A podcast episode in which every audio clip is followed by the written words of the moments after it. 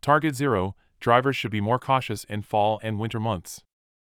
The weather is changing, and if there is less daylight hours, which brings more challenges to driving in the region. By Paul Valencia with ClarkCountyToday.com. The clocks changed. The weather changed. Driving habits should change, too. The sun is going down quicker. We're getting more hours of darkness. The rain has kicked in, too. We're seeing more rainy days, noted Jeff Anaya of the Vancouver Police Department. Darkness is showing up at 4:30 in the afternoon. By the time you're driving home, it's almost pitch black. And we're still seeing a lot of excessive speed. The word is out, slow down. Keep your distance. Stay focused. November's emphasis for Target Zero is speed, low visibility, and risk factors. Target Zero is a statewide campaign with the goal to have zero deaths on state highways and roads by 2030. Law enforcement officials throughout Clark County take part in the campaign, hoping to educate drivers while also enforcing the law. Anaya said that fatalities on the roadways are down just a bit from last year, but last year was one of the worst in recent history. It is frustrating for law enforcement and other first responders to see so many drivers traveling 15, 20, or even more miles per hour over the speed limit. Those dangerous habits are worse now after the big changes.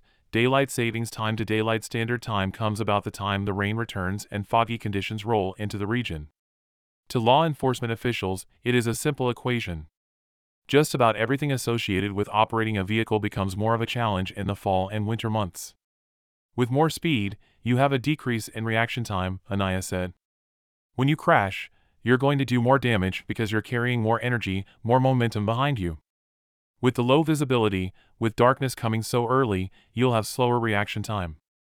You're going to see things later. And then we've got our wet roadways. Your stopping distance is going to increase because you're going to slide farther, Anaya added. The roadway is going to be slicker. You're not going to stop as well as you would on a dry surface. Among the risk factors that law enforcement officers are on the lookout for is following too close. That is illegal at any time of the year, but is more dangerous in the fall and winter months for the reasons already stated. Anaya has seen the horrific effects of crashes. The on scene stuff, it hits hard because it's real, Anaya said. You're seeing that person's life is no longer here. Even more difficult for Anaya, though, is notifying a family member that a person has died. He has been on the receiving end of that notification, as well. I know what they're going through, Anaya said. For me, that's the hardest part. Target Zero, Anaya, and first responders are hoping drivers follow their advice, slow down, keep your distance, and stay focused during challenging driving situations.